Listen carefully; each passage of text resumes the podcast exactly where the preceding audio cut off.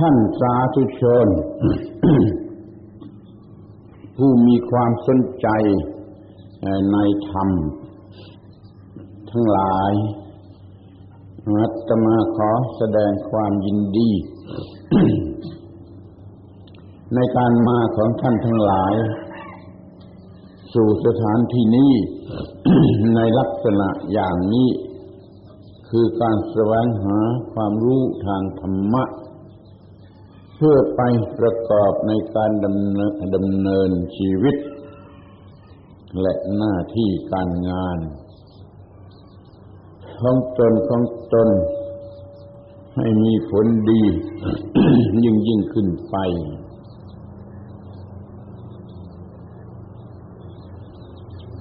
ขอทำความเข้าใจเป็นพิเศษหน่อยหนึ่งในข้อที่ว่า มาพูดกันเวลา 5 น. เวลา 5 น. หรือโลกเวลา 5 น. นี่ไม่เคยจะรู้จักใช้กันให้เป็นประโยชน์ มักจะใช้หาความสุขในการนอนจนเคยชินเป็นนิสัยบางคนตื่นจากที่นอนห้องนอนในเวลาที่ดวงอาทิตย์ ขึ้นแล้วส่องแล้วมันก็มีอยู่โดยมาก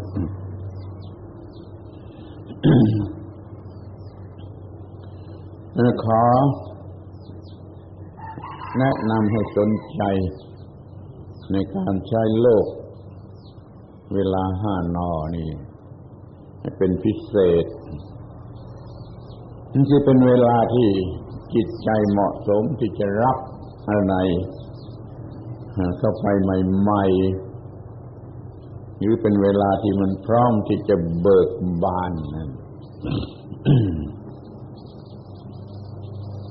เวลาอย่างนี้เป็นเวลาที่ดอกไม้ในป่านี่มันเริ่มบาน แม้แต่สัตว์เดรัจฉานที่ฉลาด บางชนิดก็เตรียมพร้อมแล้วที่จะทำหน้าที่ของตน เดินได้เปรียบ กว่าพวกที่ไม่รู้จักใช้โลกเวลา 5 น. พระพุทธเจ้าตรัสรู้ในเวลาอย่างนี้คือก่อนรุ่ง เป็นเวลาที่จิตใจพร้อมถึงที่สุดในการที่จะรับ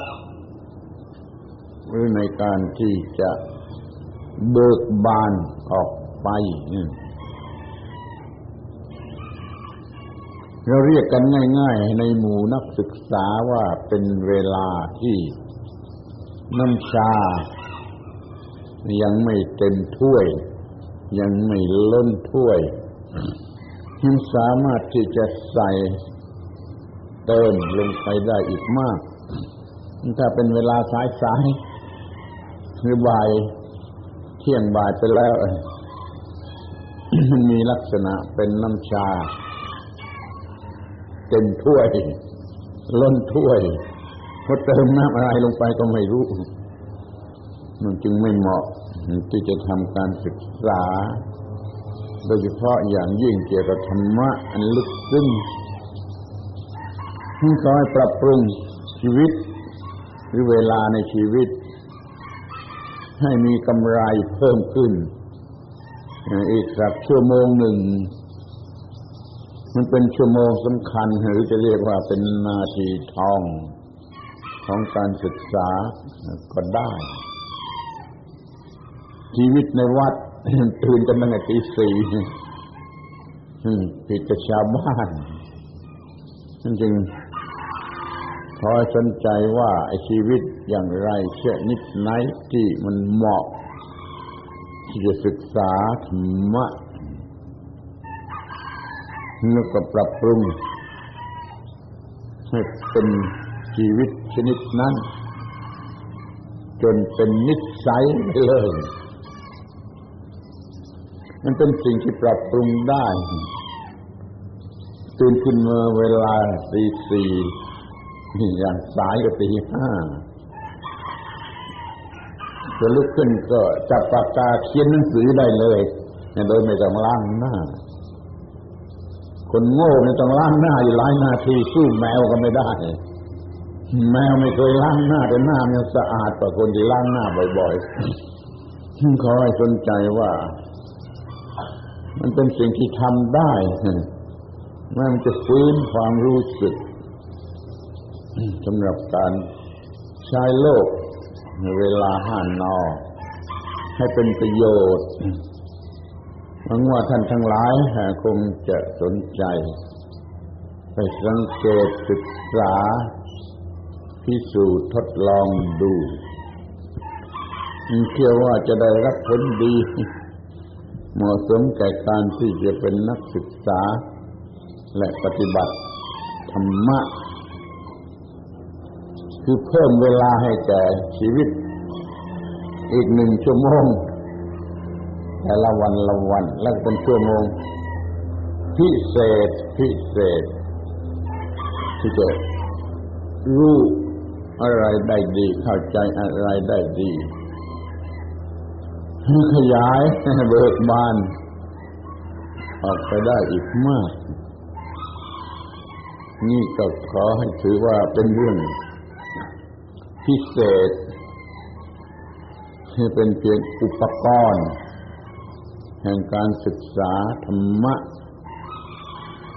แม้ว่ามันจะไม่ใช่เป็นเรื่องธรรมะโดยตรงสำหรับคนทั่วไปแต่ถ้าเป็นเรื่องของนักศึกษานักปฏิบัติบรรพชิตนักบวชแล้วมันก็เป็นการศึกษาและปฏิบัติธรรมะโดยตรงด้วยเหมือนกันเพราะว่ามันต้องมีการบังคับจิตใจให้สว่างให้แจ่มใสให้ปราศจากนิวรณ์ไม่งัวเงียมาสดชื่นรื่นเริงมาตั้งแต่ยังไม่ทันจะสว่างนี่ก็เรียกว่าเป็นการปฏิบัติธรรมะชนิดหนึ่งที่นี่ก็จะพูดกันถึงคำว่าธรรมะที่ท่านทั้งหลายมาศึกษาแสวงหารวบรวมเอาไปใช้เพื่อเป็นประโยชน์ขอให้ทราบว่ามันทำไมการที่จะต้องมีธรรมะอย่างไรกันที่จะต้องปฏิบัติอย่างไรธรรมะเมื่อไรเวลาไหนที่ไหนหรือปริมาณเท่าไรเหล่านี้ทุกคนแต่ละคนมีมาตรฐานของตนเองที่จะปรับปรุงให้ถูกต้องเฉพาะเป็นคนๆไปทำไมอย่างไรเมื่อไรที่ไหนเท่าไรควรจะตอบคำถามได้ดีที่สุดเกี่ยวกับสิ่งที่เรียกว่าธรรมะสำหรับแต่ละคนซึ่งแต่ละคนจะต้องปรับปรุงเอาเองเพราะมันเป็นเรื่องเฉพาะคนที่นี่ก็อยากจะพูดถึงธรรมะที่พอจะแบ่งได้เป็นประเภทใหญ่ๆกว้างๆมีสัก2 ประเภทประเภทที่1ธรรมะในการดำรงชีวิตพื้นฐานให้ถูกต้องคือมีความเป็นมนุษย์ให้ถูกต้องมีชีวิตพื้นฐานในความเป็นมนุษย์ให้ถูกต้องนี่เป็นพื้นฐานแล้วก็เรื่องที่2 ก็ชีวิตเฉพาะการงานเฉพาะหน้าที่ซึ่งไม่เหมือนกันในความเป็นมนุษย์ต้องเหมือนกันต้องถูกต้อง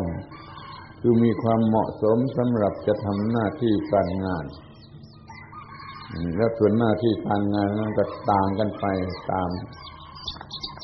ชนิดของบุคคล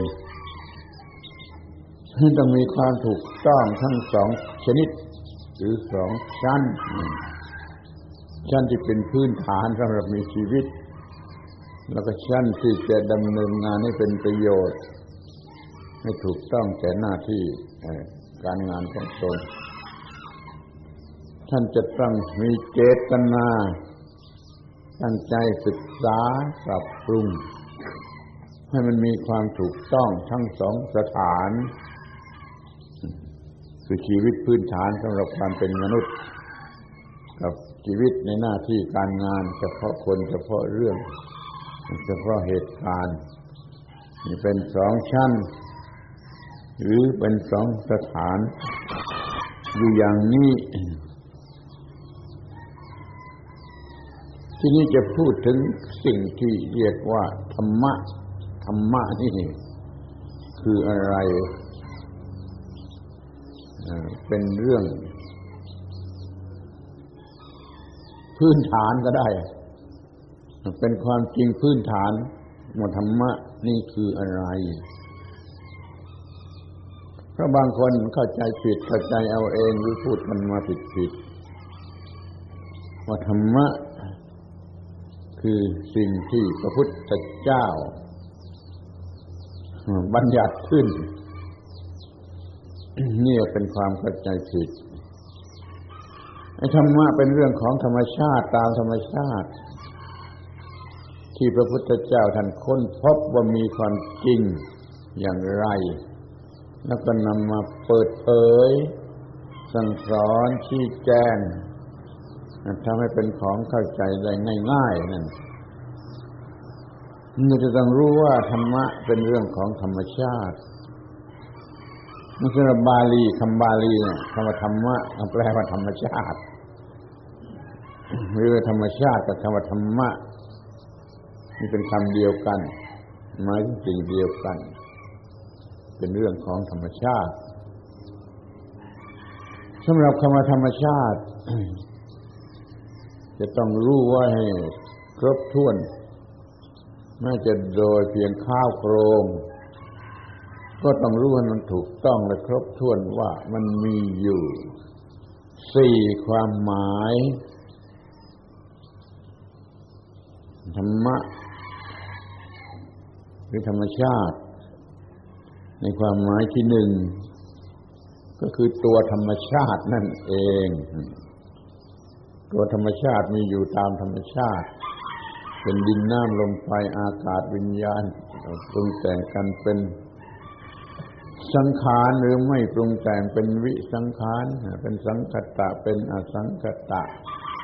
เป็นรูปธรรมเป็นนามธรรมสารพัดอย่าง เหล่านี้ก็เรียกว่าตัวธรรมชาติที่มีอยู่นอกตัวเราก็ทั่วไปหมดที่มีอยู่ในตัวเราเป็นอัตภาพที่สมมติว่าตัวเรานี่มันก็มีอยู่อย่างเดียวกันในอัตภาพนี่หรือนอกอัตภาพนี่ก็มีดินน้ำลมไฟอากาศวิญญาณประกอบกันเข้าเป็นส่วนประกอบนั่นเป็นอวัยวะนั่นเรามีเนื้อนั้นกระดูกเอ็นเลือดตับไตไส้พุงนี่เหล่านี้มันก็เป็นตัวธรรมชาตินี่เรียกว่าความหมายที่หนึ่งคือมันเป็นตัวธรรมชาตินี่ความหมายที่สองคือกฎของธรรมชาติหมายความว่าในตัวธรรมชาตินั้นมันมีกฎของธรรมชาติกำกับอยู่ด้วยธรรมชาติจึงเป็นไปตามระเบียบหรือว่าตามที่มันจะต้องเป็นไปเพราะมันมีกฎของธรรมชาติรวมอยู่ที่นั่นเราก็จะต้องรู้จักมันเป็น ความหมายที่สองคือกฎของธรรมชาติ เฉียบขาดไม่รับสินบนไม่สำเร็จในการร้องขออ้อนวอนเหมือนกับที่ทำพิธีรีชองอ้อนวอนพูดปีศาจนั่นมันใช้ไม่ได้กับกฎของธรรมชาติเราจะต้องรู้จักกฎของธรรมชาติว่าเป็นอย่างไรทีนี้ความหมายที่สามหน้าที่อันถูกต้องตามกฎของธรรมชาติดังที่ได้กล่าวแล้วว่ากฎของธรรมชาตินี่เฉียบขาดเที่ยงตรงไม่มีอคติเราไม่รับสินบนไม่ฟังคำขอร้องอ่อนวอนใดๆมีลักษณะตรงเข็งแล้วก็ต้องมีหน้าที่ปฏิบัติให้ถูกต้องตามกฎนั้นนี่เรียกว่าหน้าที่อันถูกต้องตามกฎของธรรมชาติเป็นความหมายที่สามนี่ความหมายที่สี่จะเรียกว่าผลจะได้รับจากการปฏิบัติหน้าที่โดยสมควรแต่การปฏิบัติหน้าที่ ทำอย่างนี้ก็เกิดผลอย่างนี้ทำอย่างนั้นก็เกิดผลอย่างนั้นโดยธรรมชาติแท้จริงมันไม่มีดีมีชั่วมีสุขมีทุกข์อะไรมันมีแต่เพียงว่าถ้าทำอย่างนี้ต้องเกิดผลอย่างนี้ทำอย่างนี้ต้องเกิดผลอย่างนี้ เราเองต่างหากที่มาสมมติเอาว่าถ้ามันถูกใจเราก็ว่าดีไม่ถูกใจเราก็ว่าชั่วมันก็ได้เหมือนกันว่าเอาตามความรู้สึกผลดีหรือผลร้ายมันก็เกิดจากการทำหน้าที่ถูกต้องหรือผิดรวมเป็นสี่ความหมายด้วยกันคือตัวธรรมชาติก็ต้องรู้จักตัวกฎเกณฑ์ของธรรมชาติก็ต้องรู้จักเป็นหน้าที่อันถูกต้องตามกฎเกณฑ์นั้นๆก็ต้องรู้จักแล้วผลอะไรที่จะเกิดขึ้นมาอย่างเที่ยงธรรมยุติธรรมก็ต้องรู้จักนี่เรียกว่าธรรมชาติสี่ความหมาย คอยทราบไว้เป็นพิเศษว่าในทางพระพุทธศาสนานี้จัดเป็นธรรมชาติทั้งนั้นเลยในความรู้ของคนพวกอื่นหรือแม้แต่ของนักวิทยาศาสตร์ก็ตามใจเ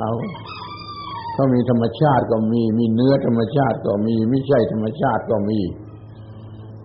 พวกนั้นมันว่าอย่างนั้นแต่ถ้าทางธรรมะในพุทธศาสนาแล้วก็เป็นธรรมชาติทั้งนั้นแหละไอ้ที่เขาเรียกว่าเนื้อธรรมชาติหรือผิดธรรมชาตินั่นมันก็คือธรรมชาติมันมีความเป็นอย่างนั้นเองตามธรรมชาติ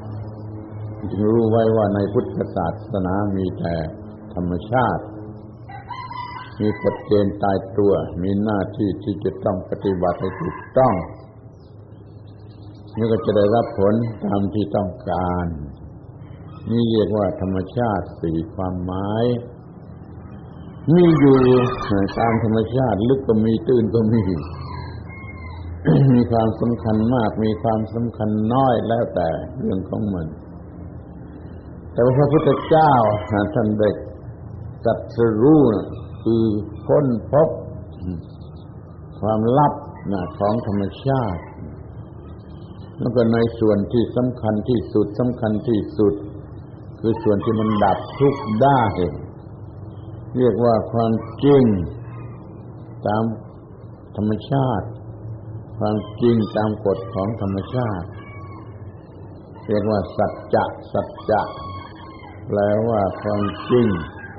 นี่จะแปลว่ากฎมันก็ได้ถ้ามันใช้ประโยชน์ได้อย่างสูงสุดก็เรียกว่าประเสริฐเป็นอริยสัจถ้าธรรมดาก็ไม่ต้องประเสริฐเรียกว่าสัจจะเฉยๆแล้วจึงมีความจริงที่จำเป็นจะต้องรู้ที่สำเร็จประโยชน์อย่างยิ่งนี่ก็มีที่ไม่สำเร็จประโยชน์ก็มีเป็นความรู้ของธรรมชาติตามธรรมชาติไม่ต้องเกี่ยวข้องกันก็มี แต่พระพุทธเจ้าท่านได้ตรัสรู้ส่วนที่จำเป็นจะดับทุกข์ได้แต่มันเป็นความลึกซึ้งซึ่งคนธรรมดามองไม่เห็นพระพุทธเจ้าท่านตรัสรู้แล้วก็นำมาสอนคนทั่วไปจึงได้รับประโยชน์ ไม่ต้องค้นเองอยู่ถ้าค้นเองก็ค้นไม่พบอาศัยการตรัสรู้ของพระพุทธเจ้ามันก็สำเร็จประโยชน์ได้เหมือนกันมันก็สนใจเฉพาะแต่ในเรื่องที่มันดับทุกข์ได้ที่มันไม่ดับทุกข์มันก็มีอยู่เยอะแยะมากมายเราไม่ต้องสนใจก็ได้เว้นว่าแต่จะหากินโดยการสอนความรู้ชนิดที่ไม่จำเป็นก็ได้ แต่ที่จำเป็นแล้วก็ต้องเรียกว่าทุกคนต้องรู้พระพุทธเจ้าท่านได้ตรัสข้อนี้ไว้ว่าแต่ก่อนนู่นก็ดีเดี๋ยวนี้ก็ดีเราตถาคตบัญญัติเฉพาะเรื่องของความทุกข์และความดับไม่เหลือแห่งความทุกข์เท่านั้นหมายความสองเรื่องเท่านั้นเรื่องความทุกข์กับความดับทุกข์หรือถ้ามันเหลือเรื่องเดียวก็ว่าดับทุกข์นั่นแหละท่านจึงเน้นว่าให้สนใจเท่าที่จำเป็นรีบด่วนคือเรื่องดับทุกข์ ท่านตรัสอุปมาว่าในเรื่องความจริงของธรรมชาติ แม้ที่ตถาคตตรัสรู้นี่ก็มากไม่เท่ากับใบไม้ทั้งป่าเราเก็บดูเองใบไม้ทั้งป่า แล้วที่นำมาสอนเธอทั้งหลายนี่มีปริมาณเท่ากับใบไม้กำมือเดียวมันเหลือที่จะเปรียบกันได้ใช่ไหมเพียงแต่ว่าป่าที่นี่กับใบไม้กำมือเดียวมันต่างกันกี่มากสมบัติไม่ต้องพูดถึงป่าทั้งโลก เราก็มีความรู้ที่จำเป็นจะต้องรู้คือเท่ากับใบไม้กำมือเดียวได้แก่เรื่องดับทุกข์หรือจะพูดให้ง่ายๆก็ว่าที่มันแก้ปัญหาทั้งปวงได้พูดแต่ว่าดับทุกข์นี่มันก็ยังฟังยากอยู่เพราะว่าแม้แต่ไอ้ความสุขนั้นมันก็เป็นปัญหาเหมือนกันเราใช้คำว่าปัญหาจะดีกว่าจะแก้ปัญหาทุกอย่างทุกประการทั้งที่เป็นสุขและเป็นทุกข์ทั้งไม่สุขไม่ทุกข์นี่จะดับปัญหาที่มีอยู่ในโลกที่มีอยู่ในชีวิตได้ทุกปัญหาก็พอพระพุทธเจ้าท่านระบุอย่างนี้ท่านยังชี้ระบุต่อไปว่าไอ้เรื่องทุกข์เรื่องดับทุกข์หรือวิธีดับทุกข์หรือผลของมันนี่ก็ตถาคต บัญญัติไว้ให้ศึกษาในร่างกายที่ยาวประมาณวาหนึ่งมันก็ยังเป็นคือไม่ใช่ซากศพต้องในชีวิตร่างกายที่ยังเป็นมีชีวิตมีจิตใจแล้วก็ไม่มากมายคือมันยาววาหนึ่งแต่ทั้งหมดความจริงทั้งหมดทั้งโลกก็ได้มันรวมอยู่ที่นั่นในอัตภาพร่างกายที่ยาวประมาณวาหนึ่งนี้ เราจะต้องใช้อัตภาพร่างกายที่ยาวประมาณวาหนึ่งนี้ให้ถึงที่สุดเราจะรู้ความจริงเรื่องความทุกข์เรื่องเหตุให้เกิดทุกข์เรื่องความดับสนิทแห่งทุกข์และเรื่องทางวิธีปฏิบัติให้ได้ความดับสนิทแห่งความทุกข์มีท่านกล่าวเรื่องเกี่ยวกับธรรมะหรือธรรมชาติไว้เป็นหลักคร่าวๆก็ได้กว้างๆกันได้อย่างนี้ท่านทั้งหลายจะต้องพยายามทำความเข้าใจกันให้ดีๆรู้จักความจริงของธรรมชาติทั้งสี่ความหมายคือตัวธรรมชาตินั่นเองแล้วก็ตัวกฎของธรรมชาติ นั่นก็คือตัวหน้าที่ตามกฎนั้นแล้วก็ผลตามหน้าที่นั่นตัวธรรมชาติแท้ๆ เรียกว่าสภาวะธรรมที่มันเป็นเองอย่างนั้น ตัวกฎของธรรมชาติเรียกว่าสัจธรรมคือความจริงของมันตัวหน้าที่ตามกฎของธรรมชาติเรียกว่าปฏิปัติธรรม คำเดียวกับจริยธรรมไว้หลังจะเราหมายถึงหน้าที่ที่จะต้องปฏิบัติให้ถูกต้องตามกฎของธรรมชาติท่านปฏิบัติแล้วไม่ต้องสงสัยละ ผลจากหน้าที่มันก็มีแล้วเราจะทำผิดหรือทำถูกต่อกฎของธรรมชาตินี่เราเรียกว่าธรรมมีสี่ความหมายถ้าจะลองพิจารณาดูว่าในสี่ความหมายนั้นความหมายไหนสำคัญที่สุด เข้าใจว่าเมื่อใครควรดูให้ดีๆแล้วทุกคนจะมองเห็นโดยตนเองไม่ต้องใครบอกความหมายที่สามมันสำคัญที่สุดคือหน้าที่ถูกต้องตามกฎของธรรมชาติมันสำคัญที่สุดในสี่ความหมายเพราะว่าทำหน้าที่ถูกต้องแล้วมันมีความรอดมันไม่ตายมันได้ผลตามที่ต้องการดังนั้นเราจึงยกเอาเป็นความหมายที่สำคัญที่สุดของคำว่าธรรมะแปลว่าหน้าที่ในภาษาไทยในประเทศไทยมันจะมีความบังเอิญอย่างไรก็ไม่ทราบครูในโรงเรียนสอนเด็กนักเรียนว่าธรรมะคือคำสั่งสอนของพระพุทธเจ้านี่เป็นความจริงนิดเดียวเพราะในประเทศอินเดียนั่นก็ธรรมะใช้หมดทุกลัทธิทุกศาสนาบรรดาคำสอนของศาสนาเราเรียกว่าธรรมะเหมือนกันทั้งนั้นแต่มันจะผิดหรือถูกมีประโยชน์หรือไม่มีประโยชน์นั่นมันอีกเรื่องหนึ่ง คำสอนเราไม่ใช่ตัวคำว่าธรรมะมันมีคำอื่นแต่ตัวธรรมะนี่มันหมายถึงหน้าที่ แต่มันก็มีความจริงอยู่ว่าศาสดาไหนมันก็สอนเรื่องหน้าที่ทั้งนั้นธรรมะที่สอนนั้นเป็นเรื่องหน้าที่ว่าจะต้องปฏิบัติอย่างนั้นแล้วก็จะไม่มีความทุกข์ธรรมะโดยเนื้อแท้แปลว่าหน้าที่ประธานุกรมเด็กๆเรียนกับธรรมะมันก็แปลว่า duty มันแปลว่าหน้าที่ในสี่ความหมายนั้นความหมายที่ว่าหน้าที่นั่นมันสำคัญที่สุด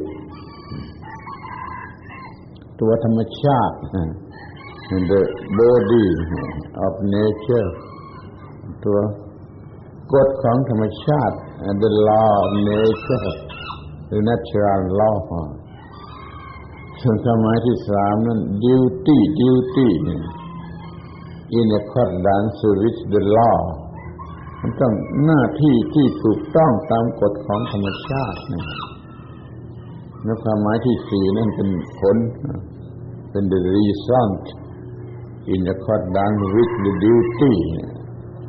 ผลที่มันออกมามันก็ถูกต้องตามหน้าที่หรือเป็นไปตามหน้าที่เราจึงรู้จักมันให้หมดทั้งตัวธรรมชาติตัวกฎทั้งธรรมชาติตัวหน้าที่ตามกฎของธรรมชาติ แล้วก็ผลที่จะได้รับสิ่งเหล่านี้มีความแน่นอนตายตัวมีกฎเกณฑ์ของมันว่ามันจะต้องเกิดผลอย่างนั้นตรงตามการความประพฤติหรือการกระทำนี่ว่ากฎอิทัปปัจจยตาคือมันมีกฎเกี่ยวกับเหตุปัจจัยอยู่และสิ่งทั้งปวงต้องเป็นไปตามกฎเกณฑ์อันนั้นดังนั้นสิ่งที่มีชีวิตจะต้องทำให้ถูกต้องตามกฎเกณฑ์อันนั้นในฐานะที่มันเป็นหน้าที่ถ้าทำไม่ถูกต้องมันก็เท่ากับไม่มีหน้าที่ แล้วมันจะต้องตายตายอย่างร่างกายตายเข้าโลกนี่ก็ได้หรือว่าตายอย่างทางธรรมะร่างกายไม่ตายแต่มีความตายทางจิตใจมืดหรือโง่ทำผิดกันก็มีความทุกข์ทรมานเหมือนกับตกนรกทั้งเป็น อย่างนี้มันก็ไม่ดีกว่าที่ไม่ตายองที่ตายที่ดีกว่าเพราะมันไม่ต้องทนตกนรกทั้งเป็นธรรมะคือหน้าที่คือธรรมะคือหน้าที่ภาษาไทยเรียกว่าหน้าที่ภาษาบาลีเรียกว่าธรรมะคือสิ่งที่มีชีวิตจะต้องทำบรรดาสิ่งที่มีชีวิตจะต้องทำเรียกว่าหน้าที่หรือธรรมะที่พระพุทธองค์ทรงนำมาสั่งสอนว่าท่านทั้งหลายจะต้องรู้อย่างนี้จะต้องปฏิบัติอย่างนี้แล้วก็จะเกิดความรอดฉะนั้นคำว่าธรรมะนี่มีบทนิยามจำกัดอยู่ที่ความรอดขอท่านทั้งหลายตั้งใจฟังให้ดีมันจะได้สำเร็จประโยชน์ถ้าไม่เข้าใจหรือจำไม่ได้มันก็เท่าเดิมมันก็ต้องขอใช้คำว่าโง่เท่าเดิมจะไปที่ไหนมาที่ไหนเท่ากันก็โง่เท่าเดิมอย่างนี้ก็ไม่ไหวนั่นคอยมันมีความฉลาดรอบรู้ก้าวหน้ามากกว่าเดิมซึ่งเรามาจะจำกัดความตามที่ได้ศึกษาค้นคว้ามาแล้วนานปีทีเดียวว่าธรรมะคือระบบปฏิบัติเป็นหน้าที่ที่เป็นระบบปฏิบัติต้องใช้ว่าระบบเพราะมันต้องปฏิบัติพร้อมกันหลายอย่างมันไม่ใช่อย่างเดียวระบบปฏิบัติเป็นตัวการแล้วก็ที่ถูกต้องถ้าผิดมันไม่มีประโยชน์อะไรมันต้องถูกต้อง ถูกต้องแก่อะไรมันก็ถูกต้องแก่ความรอดถูกต้องเพื่อความรอดเพื่อเกิดความรอด ว่าความรอดกี่ชนิดความรอด2ชนิดคือทั้งทางกายและทั้งทางจิตทางกายก็คือไม่ตายทางจิตก็คือไม่เป็นทุกข์ไม่มีปัญหายุ่งยากมีรอดทั้งทางกายและทางจิตแล้วก็รอดเท่าไหร่ก็รอดทุกขั้นตอนแห่งชีวิตนับตั้งแต่ออกมาจากท้องมารดาจนจะเข้าโลงไปทีทุกขั้นตอนแห่งชีวิตตลอดเวลาแห่งชีวิตแล้วก็ต้องทั้งเพื่อตนเองและเพื่อผู้อื่นข้อนี้สำคัญมากต้องเพื่อผู้อื่นด้วยอย่าหลับตามองเห็นแต่ประโยชน์ของตัวกูเห็นแต่ตัวกูของกูเท่านั้นผู้อื่นไม่รู้อย่างนี้มันผิดมันบาปมากนะเพราะว่าธรรมชาติไม่ได้สร้างมาให้ใครอยู่คนเดียวได้อยู่คนเดียวไม่ได้คนก็อยู่คนเดียวไม่ได้สัตว์ก็อยู่ตัวเดียวไม่ได้ต้นไม้ก็อยู่ต้นเดียวไม่ได้มันต้องอยู่กันมากๆมันมีความสัมพันธ์กันจึงจะอยู่ได้หรือรอดชีวิตอยู่ได้ถ้าสมมติว่ามีใครหรือพระเป็นเจ้าที่ไหนก็ตามมายกโลกทั้งหมดให้เราครองคนเดียวอยู่ในโลกคนเดียวครองโลกคนเดียวมันอยู่ได้ที่ไหนมันต้องตายแน่ๆธรรมชาติไม่ได้สร้างมาสำหรับอยู่คนเดียวเราต้องรับผิดชอบในข้อนี้คือผู้อื่นด้วยนี่ได้ความว่าอย่างนี้ขอตั้งใจฟังครั้งหนึ่งว่าธรรมะคือระบบปฏิบัติตามหน้าที่ระบบตรงที่คำว่าระบบคือมันไม่ใช่อย่างเดียวไม่ใช่ปฏิบัติอย่างเดียว มันต้องปฏิบัติครบถ้วนเป็นระบบแล้วการปฏิบัตินั้นต้องถูกต้องถ้าผิดมันใช้ไม่ได้คำว่าถูกต้องคือมันมีประโยชน์ถูกต้องตามหลักธรรมะอย่าไปถูกต้องหรูหรา ถูกต้องทางลอจิกถูกต้องทางฟิลโสฟีบ้าๆบอๆก็ไม่อย่าไปถูกต้องกันแบบนั้นมันมักจะไม่มีจุดจบถูกต้องตามแบบฟิลโสฟีด้วยแล้วไม่รู้จบถูกต้องตามแบบของธรรมะมันง่ายๆว่าถ้ามันถูกต้องแล้วมันมีประโยชน์แก่ทุกคนมันถูกต้องที่ก็ถูกต้องเพื่ออะไรเพื่อความรอดมันไม่มีอะไรสูงสุด ไปกว่าความรอดคือความไม่ตายเป็นความรอดทั้งทางร่างกายและจิตใจทางร่างกายทางแมททีเรียลทางฟิสิกส์ต้องทางร่างกายนี่ก็ถูกต้องและทางจิตใจคือทางสปิริชวลนั่นมันก็ถูกต้องเรียกว่าถูกต้องทั้งทางร่างกายและจิตใจที่เท่าไรก็ถูกต้องทุกขั้นตอนแห่งชีวิตตั้งแต่เกิดมาจนเข้าลงนี่ถ้าจะพูดให้จริงกว่านั้นมันก็ถูกต้องทุกยุคทุกสมัยโลกนี้มันจะกี่แสนปีกี่ล้านปีก็ช่างหัวมันเถอะแต่มันมีเป็นยุคเป็นสมัยความถูกต้องนั้นถูกต้องทุกยุคทุกสมัยของโลก โลกมันจึงรอดและวิวัฒนาอยู่ด้วยความรอดก็เรียกว่าถูกต้องทุกขั้นตอนแห่งยุคแห่งสมัยของโลกของสากลจักรวาลก็ได้ถ้าไม่มีความถูกต้องมันวินาศไปหมดแล้วมันไม่มีเหลืออย่างนี้มันกว้างถูกต้องทุกขั้นตอนของโลกเอาเพียงทุกขั้นตอนแห่งชีวิตตั้งแต่ออกมาจากท้องมันดาจนเข้าโลกมันถูกต้องแล้วก็ทั้งทางกายและทางจิตนี่มันถูกต้องแล้วก็ทุกขั้นตอนแห่งชีวิตก็ต้องเพื่อประโยชน์ตนด้วยและประโยชน์ผู้อื่นด้วยเพราะว่าเราอยู่คนเดียวในโลกไม่ได้ข้อนี้ควรจะมองให้เห็นธรรมชาติมันเป็นอย่างนั้นและพระพุทธเจ้าท่านก็ตรัสว่าอย่างนั้นว่าจะต้องทำประโยชน์นี่ให้มันครบถ้วนคือประโยชน์ตนเองก็ถูกต้องและครบเต็มที่ประโยชน์ผู้อื่นก็ถูกต้องและเต็มที่แล้วประโยชน์ที่มันเกี่ยวข้องกันมันแยกออกไม่ได้คือประโยชน์ตนเองและผู้อื่นที่มันเกี่ยวข้องกันจนแยกออกจากกันไม่ได้นี่ก็เรียกว่าประโยชน์ทั้งสองฝ่ายประโยชน์ตนเองก็ดีประโยชน์ผู้อื่นก็ดีประโยชน์ทั้งสองฝ่ายก็ดีมีต้องรับผิดชอบต้องรู้ต้องบำเพ็ญให้ครบให้ถูกต้องจึงจะมีความเป็นอยู่ที่มีสันติสุขมีสันติภาพพูดสั้นๆอีกทีหนึ่งเพื่อจำง่ายก็ว่าระบบปฏิบัติตามหน้าที่ระบบปฏิบัติตามหน้าที่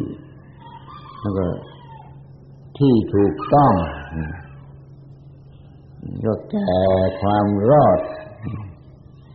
ทั้งทางกายและทางจิตทุกขั้นตอนแห่งชีวิต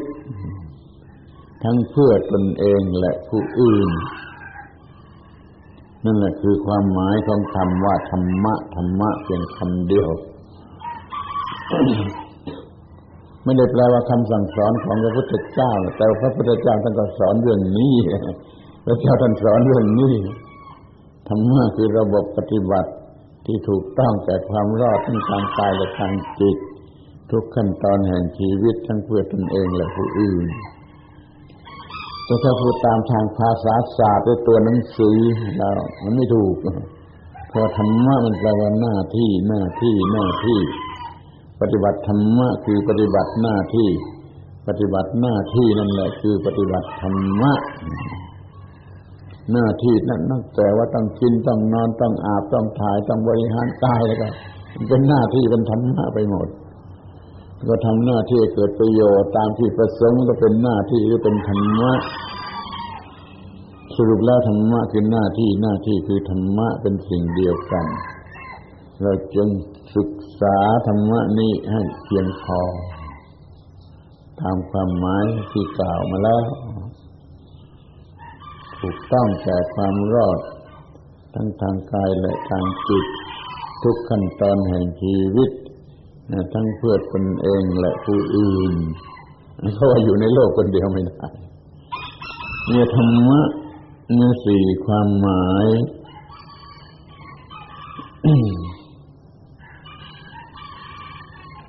เรื่องที่จะพูดต่อไปก็คือว่าจะต้องรู้ธรรมะปฏิบัติธรรมะในหน้าที่นี้ให้ทันแก่เวลา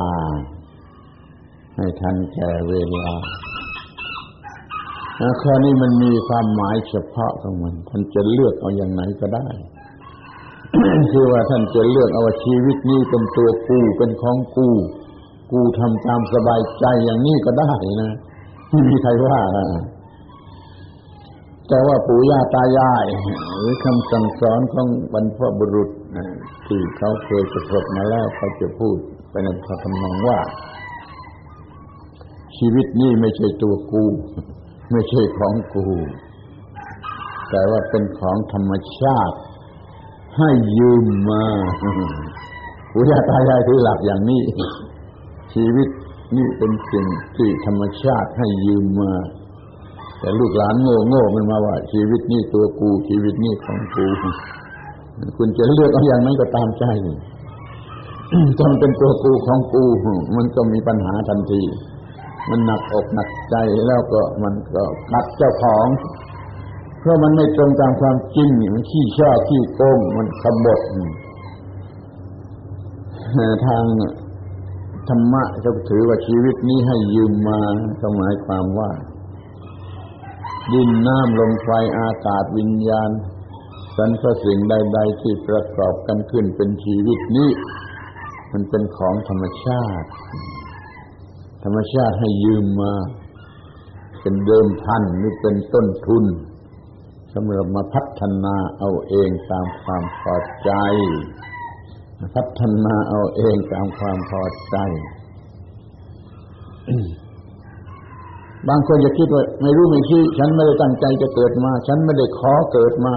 ฉันไม่ต้องรับผิดชอบว่าเกิดมาทำไมเอาก็ได้เหมือนกันคุณอยากจะคิดอย่างนั้นก็ได้เอาสิก็ลองดูไม่ต้องรับผิดชอบว่าจะต้องทำให้มันถูกต้องหรือทันแก่เวลาถ้ามันมีความผิดมันขี้ช่อขี้โกงซะแต่ตั้งต้นอย่างนี้แล้วมันจะถูกลงโทษคือชีวิตนั่นแหละมันจะกัดเจ้าของชีวิตนั่นเองมันจะเป็นหมากัดเจ้าของมันเร็วกว่าหมาสิหมาตัวไหนกัดเจ้าของไม่เคยเห็นเลยแต่ว่าชีวิตที่มันขี้ช่อขี้โกงหรือโง่เง่าอย่างนี้ชีวิตนี้มันจะกัดเจ้าของมันก็เร็วกว่าหมาที่ถูกต้องแล้วชีวิตต้องไม่กัดเจ้าของต้องเป็นไปอย่างถูกต้องมีความสงบเย็นและเป็นประโยชน์สองคำจะจำไว้ให้ดีก็ต้องสงบเย็นสงบเย็นคือเป็นสุขก็ต้องเป็นประโยชน์ขอบอกนิดหนึ่งว่าพวกฝรั่งก็มากันทุกเดือนละร้อยกว่าคนเขาชอบใจคำนี้แล้วก็ออกปากชอบใจคำนี้ว่าชีวิตที่ไม่กัดเจ้าของเขาศึกษาเราเรียนเป็นศาสตราจารย์ในมหาวิทยาลัยในมาเยอะแยะ มันก็เคยพบแต่ชีวิตที่กัดเจ้าของบางทียิ่งฉลาดยิ่งกัดลึกไม่ใช่ยิ่งฉลาดมันจะยิ่งไม่ถูกกัดมันยิ่งกัดลึกไปเสียอีกเดี๋ยวความรักกัดเดี๋ยวความโกรธกัดเดี๋ยวความเกลียดกัดเดี๋ยวความกลัวกัดเดี๋ยวความวิตกกังวลในอนาคตกัดเดี๋ยวความอาลัยอาวรณ์ในอดีตกัดเดี๋ยวความตื่นเต้นนั่นนี่อยู่ตลอดเวลาไม่มีก็ไปหาไม้มันตื่นเต้นในความตื่นเต้นมันกัดความวิตกกังวลมันกัดความหวงมันกัดความหึงมันกัดชีวิต สัตว์เจ้าของตลอดเวลาเพราะว่าเจ้าของมันโง่มันไม่รู้ว่าเกิดมาทำไมหรืออะไรจะเป็นเครื่องป้องกันที่ขอจนใจเถอะว่าความหมายสั้นๆง่ายๆตื้นๆของประโยชน์ของธรรมะก็คือว่าจะช่วยให้ชีวิตไม่กัดเจ้าของมีแต่ความเยือกเย็นเป็นประโยชน์เยือกเย็นแก่ตัวและเป็นประโยชน์แก่ผู้อื่นสมัยหนึ่งท่านทั้งหลายก็คงจะยังจำได้ว่ามันเกิดพวกฮิปปี้มาเต็มโลกคือพวกที่มันไม่พอใจในชีวิตในการศึกษาเราเรียนที่เป็นอยู่มันอยากจะหาอะไรให้ดีกว่านั้นมันเดาเอาเองจนเกิดเป็นลัทธิฮิปปี้ขึ้นมาแต่แล้วมันก็ล้มเหลวไปไม่รอดเดี๋ยวนี้ฮิปปี้ไม่มีเหลืออยู่แล้วมันไปไม่รอดคือมันไม่ถูกต้องนี่เป็นความโง่มันเป็นความเดามันจะเป็นฮิปปี้ฮิปป้ากันสักกี่แบบกี่ยุคก็มันก็แก้ไม่ได้ช่วยไม่ได้มันต้องเป็นความรู้ทางธรรมะที่ถูกต้องจนกระทั่งว่าไอ้ชีวิตนี่มันไม่กัดเจ้าของเป็นชีวิตที่สงบเย็นและเป็นประโยชน์นี่ก็เพราะว่าเรารับผิดชอบในการที่ได้เกิดมารับผิดชอบในหน้าที่ในการที่จะต้องปฏิบัติหน้าที่ให้เหมาะสมกับการที่ได้เกิดมาอย่างที่พูดแล้วกันตรงว่าธรรมะทำไมกันธรรมะอย่างไรกันธรรมะที่ไหนกันธรรมะเมื่อไรกันธรรมะสักเท่าไรอย่างนี้จะต้องรับผิดชอบอย่าปฏิเสธว่าฉันไม่ได้ขอเกิดมาฉันไม่ได้ทำสัญญากับใครว่าเกิดมาจะต้องทำอะไรแต่แล้วธรรมชาติมันไม่ยอมเพราะมันได้เป็นมาแล้วตามกฎเกณฑ์ของธรรมชาตินั่นผู้ที่มีปัญญาที่เคยศึกษามาก่อนนานแล้วเขาจึงผสมโรงกันกับธรรมชาติให้ถูกต้องว่าจะต้องปฏิบัติให้ถูกต้องต่อธรรมชาติเสมือนเหมือนว่ายืมมาธรรมชาติให้ยืมมาธรรมชาติให้ยืมมาเพื่อพัฒนาเอาเองธรรมชาติให้ยืมมาอย่างไม่คิดค่าดอกเบี้ยไม่คิดค่าศึกร้องไม่คิดอะไรหมดให้ยืมฟรีเอามาพัฒนาให้ทันแก่เวลาแล้วก็ส่งคืนเจ้าของในเวลาอันควรคือก่อนตายเดี๋ยวนี้เราไปจะถือว่า100 ปีจะต้องตายนะเราพัฒนาให้เสร็จให้ทันก่อนแต่ที่จะตายให้ได้รับสิ่งที่ดีที่สุดที่มนุษย์ควรจะได้รับเกิดจำคำพูดประโยคนี้ไว้เถอะมีประโยชน์เกิดมาต้องได้รับสิ่งที่ดีที่สุดที่มนุษย์ควรจะได้รับและทันแต่เวลายืมอัตภาพชีวิตสังขารร่างกายมาพัฒนาทันแต่เวลาตลอดเวลาจะไม่มีความยักยอกหลอกลวงว่าตัวกูว่าของกูแต่รู้ว่าเป็นของธรรมชาติตามธรรมชาติให้ยืมมาแล้วพัฒนาแก้ปัญหาหมดสิ้นความทุกข์ใดๆไม่มีเหลือนั่นแหละถูกต้อง ถ้ามุ่งประโยชน์แต่ทางโลกก็ได้ให้มันมีความเจริญทางโลกมีทรัพย์สมบัติพอตัวมีเกียรติยศชื่อเสียงพอตัวมีอำนาจวาสนาบุญญาบารมีพอตัวมีมิตรสหายพอตัวเป็นอยู่อย่างสุขสมบูรณ์อย่างโลกนี่ก็เสร็จไปตอนหนึ่งจะพัฒนาทางจิตใจเป็นไปเพื่อบรรลุมรรคผลนิพพานนั้นยิ่งหมดปัญหาหมดความทุกข์สิ้นเชิง เพราะว่ามันไปตัดที่ต้นเหตุแห่งความทุกข์อย่างโลกนี่มันยังไม่ตัดต้นเหตุแห่งความทุกข์มันยังเกี่ยวข้องกันอยู่กับไอ้ตัวปัญหาแต่ถ้าเป็นเรื่องทางธรรมะอันสูงสุดในพระพุทธศาสนาแล้ว ก็ตัดต้นเหตุแห่งปัญหาตัดต้นเหตุแห่งความทุกข์มีหลักง่ายๆที่จะจำไว้หรือว่าจะคิดนึกไว้สำหรับตักเตือนตนเองอย่าให้ทำผิดในเรื่องนี้ว่าถ้ามันโง่มันก็เป็นลูกหมาแก้ปัญหาแต่ที่ปลายเหตุลูกหมามันโง่มันแก้ปัญหาแต่ที่ปลายเหตุถ้ามันฉลาดมันเป็นลูกเสือหรือลูกราชสีห์มันแก้ปัญหาที่ต้นเหตุไอ้คนโง่มันแก้ปัญหาที่ปลายเหตุไอ้คนฉลาดมันแก้ปัญหาที่ต้นเหตุไปตัดที่ต้นเหตุมันเขาชี้ดูง่ายๆว่าไอ้ลูกหมาก็ตามเอาไม้ไปแย่มันก็มัวกัดที่ปลายไม้นะกัดที่ปลายไม้นะไอ้สัตว์โง่ลูกหมาแต่ถ้ามันเป็นลูกเสือลูกราชสีห์เอาไม้ไปแย่มันดูสิมันกระโจนเข้าไปหาคนแย่นั่นมันลูกเสือหรือลูกราชสีห์นั่นลูกหมามันมัวโง่แก้ปัญหาแต่ที่ปลายเหตุ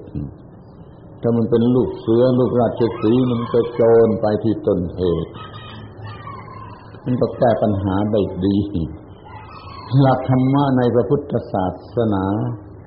ล้วนแต่สอนไปในทางแก้ปัญหาที่ต้นเหตุทั้งนั้นท่านจงดูที่เรื่องอริยสัจทั้งสี่บอกเรื่องทุกข์เรื่องเหตุให้เกิดทุกข์เรื่องความดับทุกข์แล้วก็เรื่องหนทางหรือวิธีที่จะให้ถึงความดับทุกข์หนทางหรือวิธีนั้นมันไปแก้ที่ต้นเหตุคือตัณหาอันเป็นเหตุให้เกิดทุกข์ดังนั้นมันจึงสำเร็จประโยชน์พระพุทธเจ้านี่ก็ถูกเปรียบด้วยราชสีห์เป็นชินสีห์เ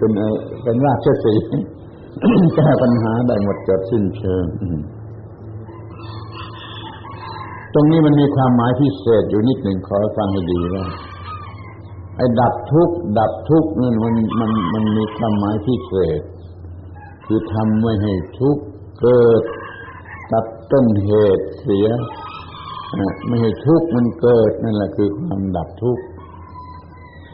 ไม่ใช่ว่าความทุกข์เกิดเผาไหม้เตรียมไว้จะมาดับทุกข์อะไรกันการตัดที่ต้นเหตุ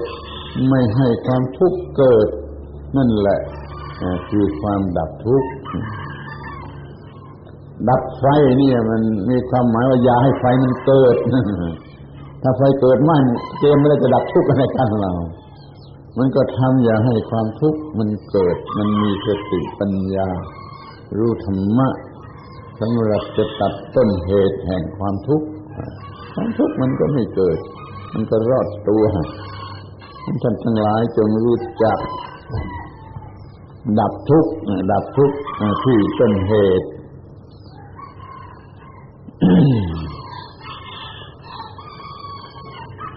ต้นเหตุแห่งความทุกข์โดยแท้จริงก็คือความโง่หรือความไม่รู้เรื่องทุกข์ที่ต้นเหตุแห่งความทุกข์ถ้าเรารู้เรื่องต้นเหตุแห่งความทุกข์แล้วก็ป้องกันได้ความทุกข์มันก็ไม่เกิดไม่ให้ความทุกข์เกิดนั่นคือความดับทุกข์ เดี๋ยวนี้เราจะต้องรู้เรื่องของธรรมชาติรู้เรื่องกฎของธรรมชาติรู้เรื่องหน้าที่ตามกฎของธรรมชาติรู้เรื่องผลที่จะเกิดมาจากหน้าที่โดยสมควรแก่หน้าที่นี่เรียกว่ารู้จากต้นเหตุหรือแห่งความทุกข์แห่งปัญหาอันเกี่ยวกับความทุกข์แล้วก็กำจัดมันเสียนั่นความโง่ที่ไม่ไอ้ความโง่ที่โง่ที่สุด มันจะสรุปรวมอยู่ที่ตรงนี้ที่ไม่รู้ว่าชีวิตนี้คืออะไรมันก็โง่ชีวิตนี้เป็นตัวกูเป็นของกูเป็นตัวกูเป็นของกูมันไม่ได้รู้ว่ามันเป็นสิ่งที่เป็นไปตามเหตุตามปัจจัยหรือธรรมชาติให้ยืมมาหัวใจพระพุทธศาสนาจึงมีคำสอนเรื่องอนัตตาอนัตตาคือมิใช่ตัวตนมิใช่ตัวกูมิใช่ของกูมันเป็นของธรรมชาติถ้ามันเป็นตัวกูมันเป็นของกูมันก็มีปัญหาทันทีลองนึกถึงธรรมดานี่ลองนึกเป็นมีตัวกูมันก็มีความเป็นห่วงเรื่องตัวกูความโกรธความเกลียดความกลัวความทุกอย่างมันก็เกิดขึ้นกับเจ้าของถ้ารู้ถูกต้องมันก็เงียบไปหมดมันปฏิบัติหน้าที่ถูกต้องไปหมดมันไม่มีความทุกข์เลยนี่คือข้อที่รู้ว่ามันเป็นธรรมชาติตามธรรมชาติไม่ใช่ตัวกูมีความสำคัญที่สุดอยู่ที่ตรงนี้ว่าเมื่อมันไม่มีตัวกูมันก็ไม่เห็นแก่ตัวมันช่วยจำไว้ข้อนี้มีความเห็นแก่ตัวเมื่อไรมีความทุกข์เมื่อนั้นให้ความทุกข์ทั้งตัวเองและผู้อื่นเพราะความเห็นแก่ตัวมีความเห็นแก่ตัวเมื่อไรมันจะกัดเจ้าของเมื่อนั้นแล้วมันก็จะกัดผู้อื่นหรือคนข้ามเคียงออกไปไม่มีที่สิ้นสุดนี่คือความเห็นแก่ตัวไอ้โลกนี้มันกำลังเผลอนะโลกนี้ทั้งโลกกำลังเผลอเพิ่มความเห็นแก่ตัวมีแต่เพิ่มอย่างน่ากลัวไม่ลดเลยความเห็นแก่ตัวโลกจึงตกอยู่ในภาวะที่เลวร้ายเต็มไปด้วยอาชญากรเต็มไปด้วยอาชญากรรมการกระทำของอาชญากรผู้เห็นแก่ตัวดูมาตั้งแต่ต้นก็ได้ว่าพอเห็นแก่ตัวมันก็ขี้เกียจไม่ทำงานก็จะเอาประโยชน์มันก็เอาเปรียบมันก็ช่อชนมันก็หลอกลวงมันก็อากตัญญูมันไม่สามัคคีมันไม่อะไรหมดเลยผู้เห็นแก่ตัวแล้วมันก็รวยลักคือไม่ต้องทำงานไปจี้ไปปล้นไปขโมยไปคดโกงยักยอกหลอกลวงนี่คนเห็นแก่ตัวก็สร้างความทุกข์ขึ้นมาทำให้ผู้อื่นเดือดร้อนนี่มันก็ทำลายตัวเองหน้าหัวที่ว่าเห็นแก่ตัวกลับทำลายตัวผู้เห็นแก่ตัวก็ทำสิ่งที่เป็นความทุกข์ให้แก่ตัวประกอบอาชญากรรมทำผู้อื่นให้เป็นทุกข์ด้วยทำตัวเองให้เป็นทุกข์ด้วยควบคู่กันไปสร้างคุกตารางเรือนจำขึ้นมาเท่าไรก็ไม่พอกับคนพวกนี้สร้างตำรวจขึ้นมาเท่าไรก็ไม่พอกับคนพวกนี้สร้างทหารสร้างศาลกติกายุติธรรมขึ้นมาเท่าไรก็ไม่พอกับคนพวกนี้สร้างโรงพยาบาลบ้าขึ้นมาเท่าไรก็ไม่พอกับคนพวกนี้ประกาศของกระทรวงเจ้าหน้าที่นั่นก็ร้องทุกเรื่องไม่มีงบประมาณนะไม่มีงบประมาณที่จะสร้างเรือนจำให้พอสร้างตำรวจให้พอสร้างศาลให้พอสร้างโรงพยาบาลบ้าให้พอมันมาจากผู้เห็นแก่ตัวมันทำผิดเป็นอาชญากรมากขึ้นจนเกิดอาการอย่างนี้ผู้เห็นแก่ตัว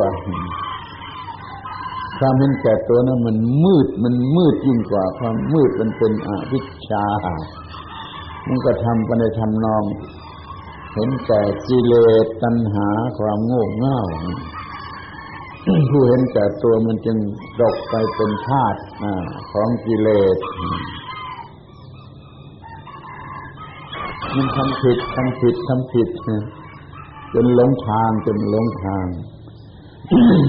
ความเห็นแก่ตัวมันหลงทางนี่เคยระวังให้ดีๆอย่าให้ความเห็นแก่ตัวมันหลงทางความเห็นแก่ตัวมันหลงทางแล้วมันก็จะฆ่าพ่อฆ่าแม่ฆ่าลูกฆ่าเมียฆ่าตัวเองตายตามไปในที่สุดนั่น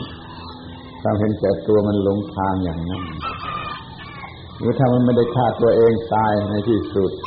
มันก็เป็นบ้าแล้วก็ได้ไปอยู่ในโรงพยาบาลบ้า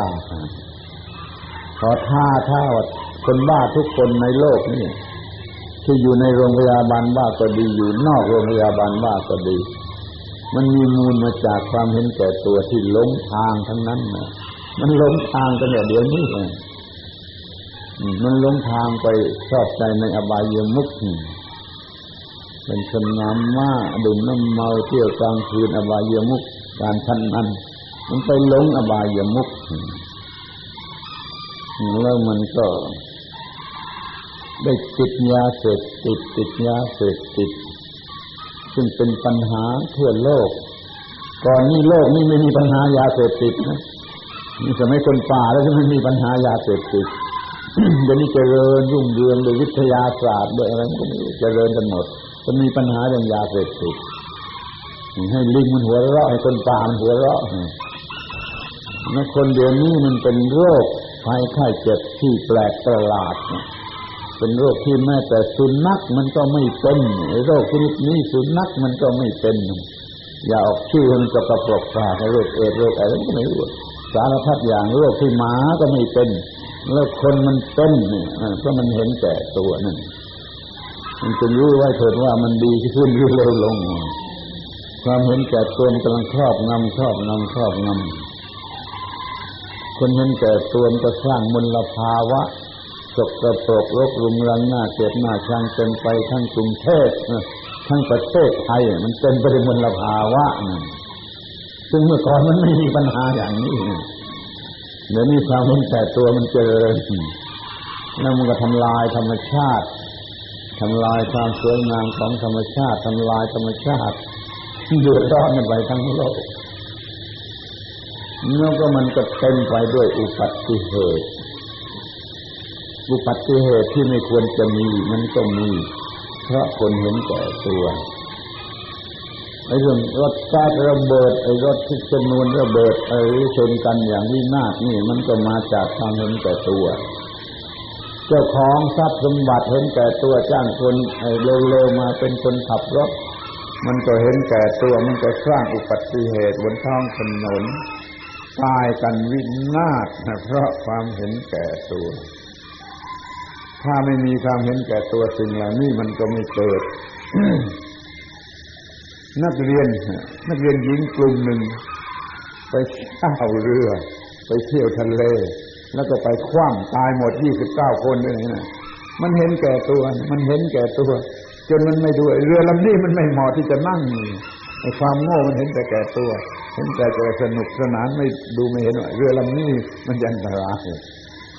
แล้วก็พอลงไปในเรือกันหมดแล้วก็เต้นรำกันใหญ่ตั้งที่ว่าเรือนั้นมันจะนั่นอยู่ในเรือมันก็ล่มจริงๆแล้วก็ตายโหงหมดทั้ง29คนคุณดูมันไม่ควรจะมีไอ้ความเห็นแก่ตัวมันทำให้ประมาทอย่างนี้มันทำให้เกิดอุบัติเหตุอย่างนี้ท่านอย่ามีเลยความเห็นแก่ตัวอย่ามีเลยมีความถูกต้องว่ามันเป็นของธรรมชาติยืมมาจะต้องระมัดระวังให้ดีที่สุดอย่าให้ผิดพลาดได้ความเห็นแก่ตัวเกิดเมื่อไรก็ผิดพลาดเมื่อนั้นความรักก็มาจากเห็นแก่ตัวความโกรธก็มาจากความเห็นแก่ตัวความเกลียดก็เห็นแก่ตัวความกลัวก็เห็นแก่ตัวที่ตกกังวลก็เพราะเห็นแก่ตัวอะไรอาวรก็เห็นแก่ตัวตื่นเต้นเหมือนกับคนบ้านั่นก็เห็นแก่ตัวอิจฉาริษยาก็เห็นแก่ตัวความหวงไปหมดความหึงจนถึงกับฆ่ากันตายนี่ก็มาจากความเห็นแก่ตัวอย่ามีตัวกูของกูให้มันโง่ให้รู้ว่ามันยืมมาจากธรรมชาติจะต้องกระทำอย่างระมัดระวังอย่าให้มีความผิดพลาดพัฒนาให้ทันแก่เวลาแล้วก็คืนแก่เจ้าของให้เรียบร้อยนี่เรียกว่าไม่มีความเห็นแก่ตัวเดี๋ยวนี้ท่านทั้งหลายลองพิจารณาดูเองไม่ต้องเชื่ออาตมาพูดดูแต่ว่าโลกมันกำลังเจริญเพราะเห็นแก่ตัวเพราะผู้เห็นแก่ตัวมันนำโลกนักการเมืองก็เห็นแก่ตัว นายคุณมันก็เห็นแก่ตัวจนกรรมาชีพมันก็เห็นแก่ตัวนายจ้างมันก็เห็นแก่ตัวลูกจ้างมันก็เห็นแก่ตัวเศรษฐีก็เห็นแก่ตัวขอทานก็เห็นแก่ตัว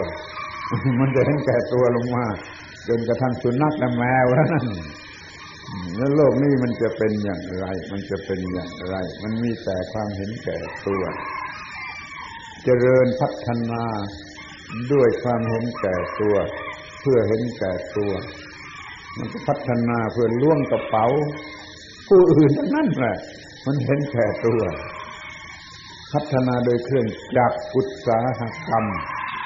แต่ความมุ่งหมายเพื่อจะล้วงกระเป๋าผู้อื่นทั้งนั้นมันเห็นแก่ตัวนั่นมันเรียนฉลาดนี่ฉลาดกันจนไม่รู้จะฉลาดอย่างไรแล้วเอาฉลาดไปเพื่อใช้เห็นแก่ตัวมันไม่ได้เอาความฉลาดไปเพื่อช่วยเหลือผู้อื่นหรือฉลาดเพื่อปฏิบัติธรรมะมันก็เป็นฉลาดเพื่อเห็นแก่ตัวความเห็นแก่ตัวมันก็มากขึ้นมันทำอะไรให้เจริญก้าวหน้าไม่ได้มันทำสหกรณ์กันไม่ได้มันได้แต่สหโกงตั้งสหกรณ์เมื่อไรมันก็มีแต่สหโกงนี่เพราะว่ามันมีความเห็นแก่ตัวเดี๋ยวนี้เราเผชิญหน้าแต่ว่ามีสิ่งที่ต้องระมัดระวังนี่จะนั่นจะเกิดอันตรายจากผู้เห็นแก่ตัวอาชญากรรมอันเลวร้ายโดยเฉพาะอาชญากรรมทางเพศจึงมากขึ้นเนี่ยเพราะมันเห็นแก่ตัวการศึกษามันผิดเป็นการศึกษาบ้าบอขอท้าทายว่าการศึกษาที่ท่านทั้งหลายมีกันอยู่มันยังผิดก็มันสอนแต่ให้ฉลาดจนไม่รู้จะฉลาดอย่างไรแล้วมันก็ไม่ได้ควบคุมความฉลาดเลยคนก็เอาความฉลาดไปใช้เพื่อเห็นแก่ตัวสบายใจเฉิบเดี๋ยวนี้การคดโกงในโลกมันก็มีมากเพราะคนมันยิ่งฉลาดจนไปเที่ยวโลกพระจันทร์ไปเที่ยวดวงดาวที่ไหนก็ได้แต่มันก็ฉลาดเพื่อจะเอาเปรียบผู้อื่นเพื่อจะทำลายผู้อื่นไม่ใช่เพื่อจะช่วยกันให้มีความสงบสุขสันติภาพก่อนนี้การศึกษามันแฝดกันอยู่กับศาสนาช่วยควบคุมความฉลาดอย่าให้ผิดพลาดอย่าไปใช้กับความเห็นแก่ตัวเดี๋ยวนี้เขาแยกออกจากกันพวกฝรั่งเขาแยกการศึกษาจากศาสนาพวกไทยเราก็ไปตามก้นพวกฝรั่งไม่ดูว่ามันมีผลอย่างไรเมื่อแยกศาสนาจากการศึกษาแล้วมีผลอย่างไรก็ไม่ดูก็ไปตามก้นเขามันก็เลยมีการศึกษาที่เพิ่มความเห็นแก่ตัวยิ่งฉลาดยิ่งเห็นแก่ตัวมันจึงเต็มไปด้วยอันตรายจากผู้เห็นแก่ตัวนี่คือไม่มีธรรมะมันเห็นแก่ตัวมันเห็นแก่กิเลสของตัวมันไม่มีความถูกต้องมันไม่มีความยุติธรรมมันไม่มีความบริสุทธิ์นี่เพราะว่ามันเต็มไปด้วยความเห็นแก่ตัวเป็นกิเลสเป็นสิ่งที่เศร้าหมองสกปรกเราจะต้องกลับไปหาความถูกต้องไม่เห็นแก่ตัวต้องมาจากความรู้ว่ามันไม่มีตัวมันมีตัวซึ่งไม่ใช่ตัวคำนี้ลึกนะคำนี้มีความหมายลึกนะมันมีตัวที่ไม่ใช่ตัวที่มันว่าเอาเองว่าตัวกูว่าของกูมันว่าเอาเองแต่มันจะเป็นตัวไม่ได้มันมีตัวซึ่งไม่ใช่ตัวนี่เรารู้สึกว่ามีตัวปากก็พูดว่ามีตัวตามที่ปากพูดแต่มันไม่ใช่ตัวของความจริงมันเป็นตัวของความโง่ที่เห็นอยู่ง่ายๆเช่นว่าระบบประสาทตามันเห็นรูป ระบบประสาทตามันเห็นรูปแต่ไอ้คนโง่มันแบบกู้เห็นรูปนั่นมันจริงเท่าไรมันจริงเท่าไรมันมีตัวที่ไหนครับระบบประสาทหูมันได้ยินเสียงแต่มันก็แบบกู้ได้ยินเสียง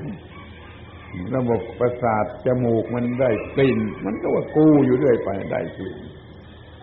ระบบประสาทลิ้นมันรู้รสอร่อยหรือไม่อร่อยมันก็ว่ากู้ กู้อร่อยหรือไม่อร่อยระบบทางผิวหนังรู้สึกทางผิวหนังรู้สึกมันก็ว่ากู้นี่เป็นความรู้สึกทางเพศทางกามารมณ์โดยแล้วยิ่งเป็นปัญหาหนักท่านเปรียบเทียบดูเพียงเท่านี้ก็พอว่าลิ้นอร่อยหรือไม่อร่อยกับตัวกู้อร่อยหรือไม่อร่อยนี่มันต่างกันสีมากน้อยถ้าเพียงแต่ลิ้นไม่อร่อยมันก็ไปจัดการแก้ไขได้ถ้าตัวกู้ไม่อร่อยมันก็ตัดเงินเดือนแม่ครัวนั่นมันเป็นขนาดนั้น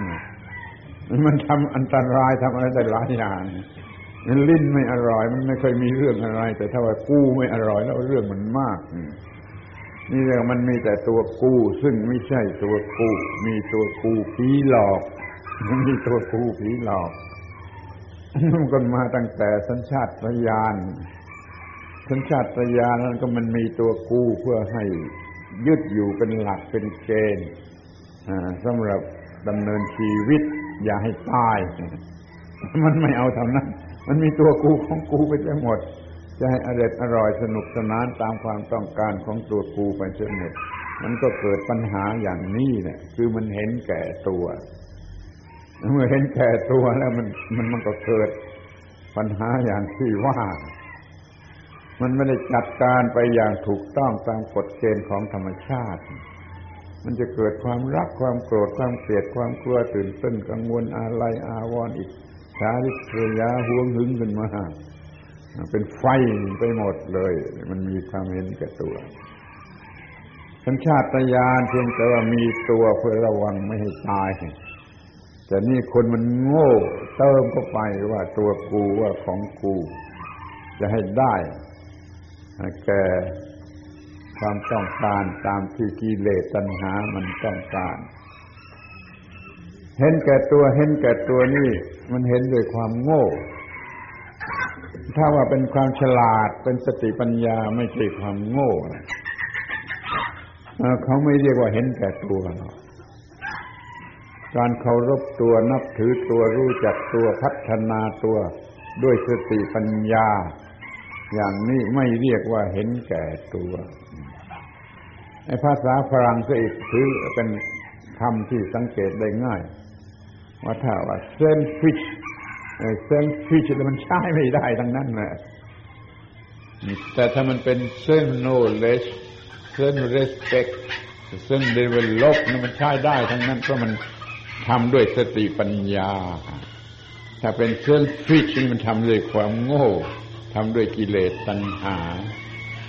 เราอย่ามีเซนฟิชคือเห็นแก่ตัวด้วยความโง่แต่มีความรู้จักตัวรักตัวสงวนตัวพัฒนาตัวด้วยสติปัญญาอันนี้รอดแล้วก็ใช้ธรรมะที่พูดเนี่ยเป็นเครื่องมือสำหรับพัฒนาตัวให้ทันแก่เวลาส่งคืนเจ้าของได้เรียบร้อยนี่เรียกว่าไม่เสียทีที่ได้เกิดมามันได้พัฒนาตัวแต่ถ้ามันเป็นเห็นแก่ตัวแล้วมันก็จะได้ไปอยู่โรงพยาบาลบ้าหรือมันจะได้ฆ่าตัวเองตาย อย่างที่มันเป็นเห็นกันอยู่เต็มไปด้วยปัญหานี่เรียกว่ามันเป็นความเห็นแก่ตัวมันยากสักหน่อยข้อนี้มันยากสักหน่อยคือมันเกี่ยวพันไปถึงสัญชาตญาณสัญชาตญาณมีตัวเพื่อให้ใช้ตัวให้ถูกต้องสัญชาตญาณมีความรู้สึกว่าเป็นตัวเพื่อใช้ตัวให้ถูกต้อง แต่นี้มันไม่ได้ใช้ตัวให้ถูกต้องมันกลับใช้ในทางให้เข้าใจผิดมีตัวสำหรับจะสร้างปัญหา ตัวอย่างเช่นว่าเด็กทารกตัวน้อยๆมันเดินนะแล้วมันชนเก้าอี้หรือมันชนเสา มันเจ็บนะมันก็ร้องไห้จ้าทีนี้แม่ก็วิ่งเข้ามาช่วยตีเก้าอี้ช่วยตีเก้าอี้คนเลี้ยงก็วิ่งมาช่วยตีเก้าอี้ช่วยให้มันหายร้องหารู้ไหมว่าทำให้มันโง่ทำให้มันโง่มีความเห็นแก่ตัวนี่เราถูกอบรมมาผิดตั้งแต่แรกคลอดออกมา เอาอะไรมาแขวนให้สวยงามให้อเด็ดอร่อยให้หลงไหล ให้หลงไหลในความสุขสนุกสนานอเด็ดอร่อยแล้วผู้ที่เลี้ยงนี่แหละทำให้มันเข้าใจผิดยิ่งขึ้นไปแล้วก็มีแต่บอกกระซิบหูว่าของหนูนะตุ๊กตาของหนูบ้านเรือนของหนูพ่อแม่ของหนูรถยนต์ของหนูมันไม่แต่ของตัวของตัวนี่มันก็โง่ยิ่งขึ้นจนตลอดเวลามีพ่อแม่คนไหนบ้างนะพาเด็กๆไปที่ร้านที่ขายของเล่นมากๆนะแล้วก็บอกลูกว่าไอ้ทั้งหมดนี่นะเขามีไว้สำหรับทำให้เราโง่นะลูกเอ๋ยพ่อแม่คนไหนทำอย่างนี้บ้างมันมีแต่ว่ามึงจะเอาอะไรกูจะซื้อให้แพงเท่าไรก็ไม่ว่านี่ มันตรงกันข้ามมันไม่ได้บอกลูกว่านี่มันทั้งหมดนี่มันทำให้เราโง่มันจะล้วงกระเป๋าเราเท่านั้นมันไม่มีใครบอกอย่างนี้มันมีบอกว่าเอาอะไรอันไหนเลือกเอาแพงเท่าไรไม่ว่าแม่จะซื้อให้มันไม่เป็นอย่างนี้หรือว่าพาไปที่ร้านที่ขายของกินอร่อยแล้วก็บอกว่านี่เขามีไว้สำหรับทำให้เราโง่มันไม่อย่างนั้นมันก็ชักชวนแต่จะกินให้อร่อยให้ลงไปในทางอร่อยจนเด็กๆก็บูชาความอร่อยสนุกสนานไม่บูชาความถูกต้องความจริงหรือความถูกต้องนี่แหละคือความเห็นแก่ตัวท่านทั้งหลายก็จะเห็นได้ทันทีถ้าเห็นแก่ตัวมันก็ไม่เห็นแก่ความถูกต้องมันก็ไม่เห็นแก่ผู้อื่นเพราะมันไปเห็นแก่ตัวไปเห็นแก่กิเลสเสียแล้ว นี่เรียกว่ามันไปเห็นแก่ตัวแล้วไอ้ตัวที่ว่านั้นมันก็ไม่ใช่ตัวมันเป็นตัวที่ว่าเอาเองที่โง่เอาเองอย่างตาเห็นรูปก็กูเห็นรูปหูฟังเสียงก็กูได้ยินเสียงจมูกได้กลิ่นก็กูนี่มันเป็นตัวซึ่งไม่ใช่ตัวเป็นตัวของความเข้าใจผิดของอวิชชาเลิกมีตัวที่ถูกต้องคือตัวที่ยังเป็นไปตามกฎเกณฑ์ของธรรมชาติตามกฎอิทัปปัจจยตาซึ่งเป็นกฎเกณฑ์ของธรรมชาติอันสูงสุดต้องทำให้ถูกต้องตามกฎของอิทัปปัจจยตาเท่านั้นแหละมันไม่มีทางอื่นพอผิดกฎอิทัปปัจจยตาก็เกิดปัญหาทันทีมีความทุกข์ทันทีถ้ายังถูกต้องตามกฎของอิทัปปัจจยตามันไม่เกิดปัญหามันมีความสงบสุขและสันติภาพเดี๋ยวนี้ท่านทั้งหลายมาศึกษาธรรมะมาเรียนธรรมะให้มันถูกต้องมันครบถ้วนก็เพื่อว่า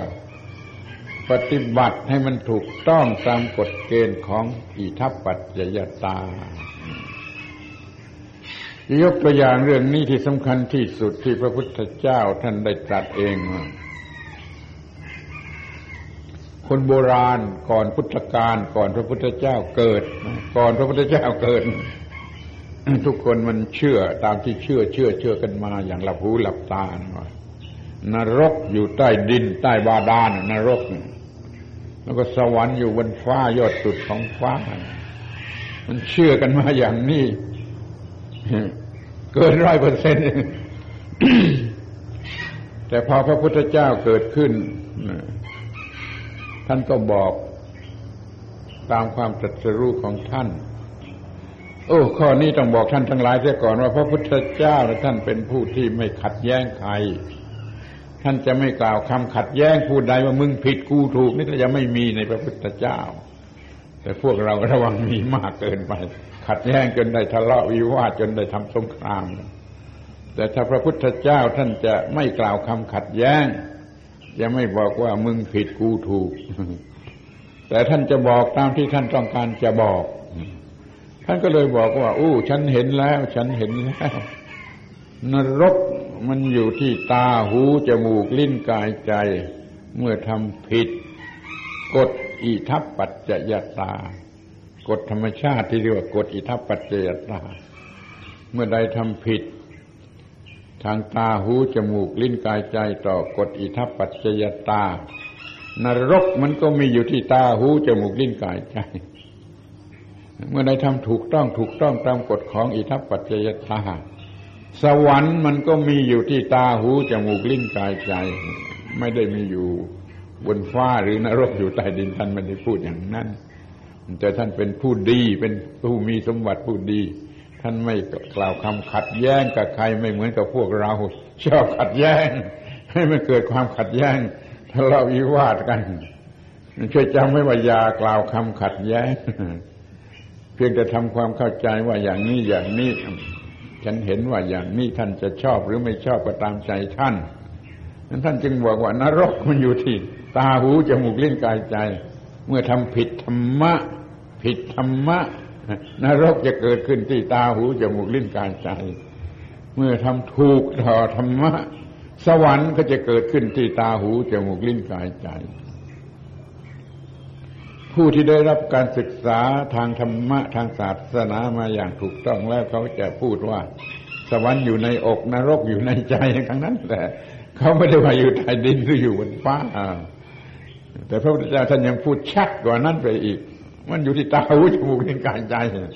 ที่มันจะทำผิดหรือทำถูกต่อกฎอิทัปปัจจยตาคือธรรมะเมื่อท่านทั้งหลายมาศึกษาธรรมะก็ดีแล้วจะได้ใช้ความรู้ทางธรรมะปฏิบัติให้มันถูกต้อ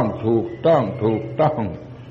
ต่อความรอดทั้งทางกายและทางจิตทุกขั้นตอนแห่งชีวิตทั้งเพื่อตนเองและผู้อื่นประโยชน์ของธรรมะสามารถสร้างสวรรค์ขึ้นมาที่ตาหูจมูกลิ้นกายใจนรกก็ไม่มีออกไปหมดจากชีวิตนั่นจึงมีความรู้เห็นแจ้งตามที่เป็นจริงว่ามันไม่ใช่ตัวกูมันไม่ใช่ของกูมันเป็นเหมือนกับว่าธรรมชาติให้ยืมมาให้ปฏิบัติให้ถูกต้องให้ได้รับผลดีมีความสงบสุขสันติภาพมีประโยชน์เสียก่อนแต่ที่จะแตกตายทำลายขันธ์นี่คือธรรมะประโยชน์ของธรรมะ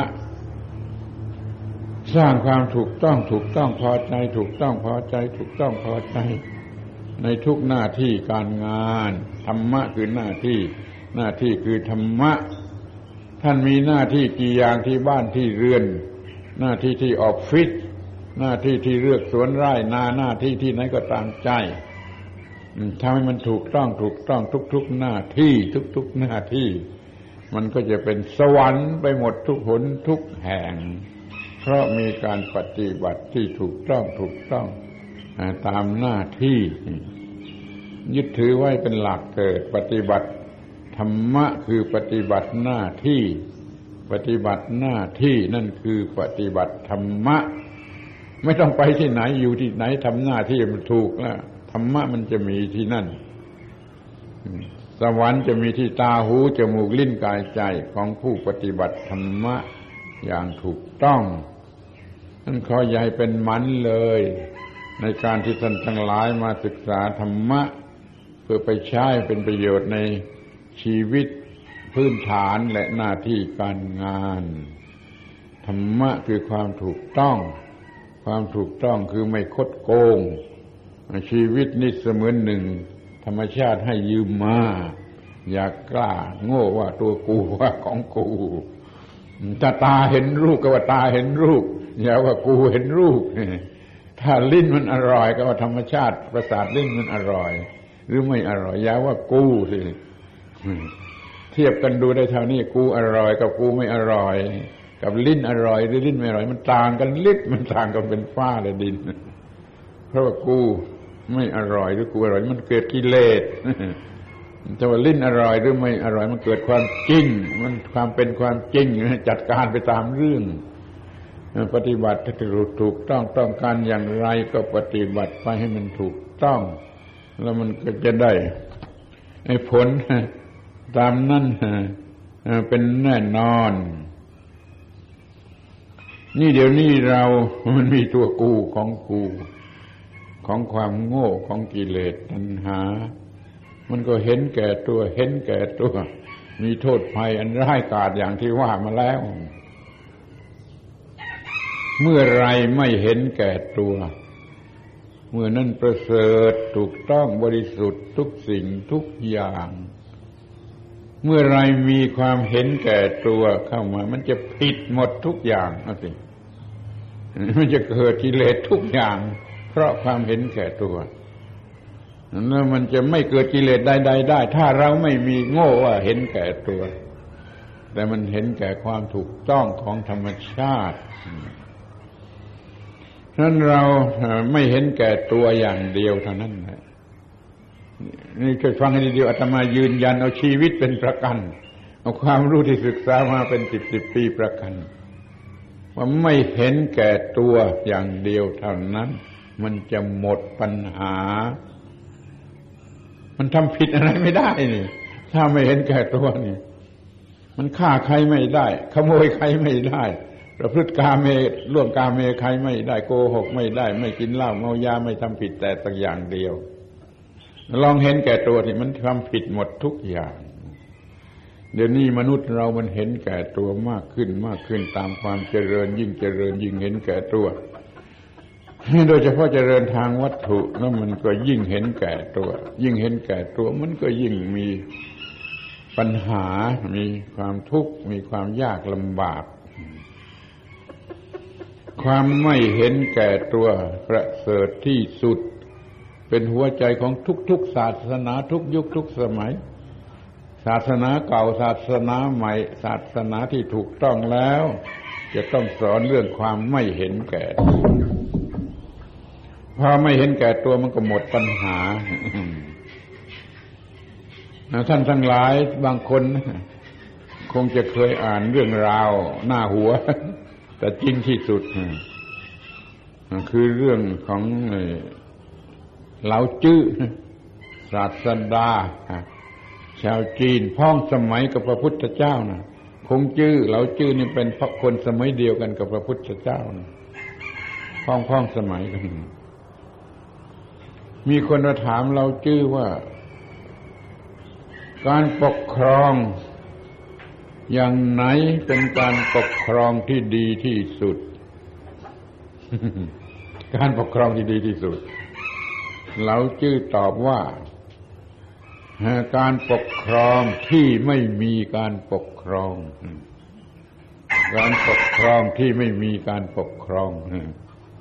ฟังดูใกล้กับบ้าใช่ไหมการปกครองที่ไม่มีการปกครองมันบ้าแล้วคนถามนั้นฟังไม่ถูกว่าคิดว่านี่บ้าแล้วก็ไม่ถามต่อไปเลิกกัน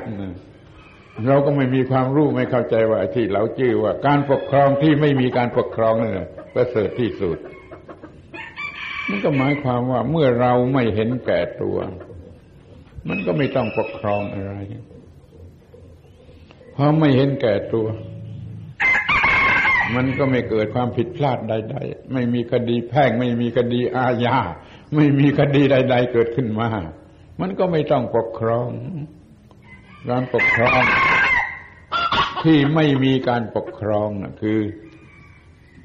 เมื่อคนมันไม่เห็นแก่ตัวไม่ต้องมีกฎหมายไม่ต้องมีตารางไม่ต้องมีศาลให้เสียเวลาเนี่ยการปกครองที่ไม่มีการปกครองก็คือการปกครองผู้ไม่เห็นแก่ตัว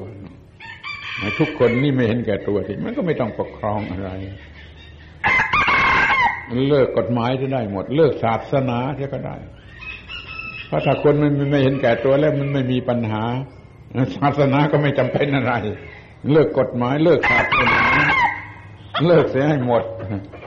เป็นผู้ไม่เห็นแก่ตัวอย่างเดียวกันเห็นไหมหัวใจของความดับทุกข์หรือสันติภาพมันอยู่ที่ไม่เห็นแก่ตัวไม่มีปัญหาใดๆเดี๋ยวนี้มันเห็นแก่ตัวมันเกิดกิเลสทุกอย่าง ชีวิตก็กัดเจ้าของเร็วกว่าหมาหมาไม่กัดเจ้าของชีวิตกับกัดเจ้าของก็ไม่มีธรรมะนั่นขอให้ท่านทั้งหลายทุกคนพยายามเข้าใจความข้อนี้มีธรรมะมีความถูกต้องเห็นแก่ความถูกต้องบูชาความถูกต้องไม่เห็นแก่ตัวถ้าท่านมาศึกษาธรรมะมันก็จะไม่เกิดความเห็นแก่ตัวเพราะธรรมะมันสอนให้เห็นความจริงที่ว่ามันมีตัวซึ่งไม่ใช่ตัวไอ้ข้างนี้มันโง่เกินไปมีตัวกูมีตัวนี่มันโง่เกินไปมันมีตัวไอ้ข้างนี้มันก็โง่เกินไปไม่มีอะไรเลยไม่มีตัวไม่มีอะไรเลยมันก็โง่เกินไปสุดตรงแต่ถ้าว่าอยู่ตรงกลางนี่มันมีตัวซึ่งไม่ใช่ตัวมันมีตัวของความโง่แล้วมันมาว่าเองว่าเป็นตัวนี่คือตัวซึ่งไม่ใช่ตัว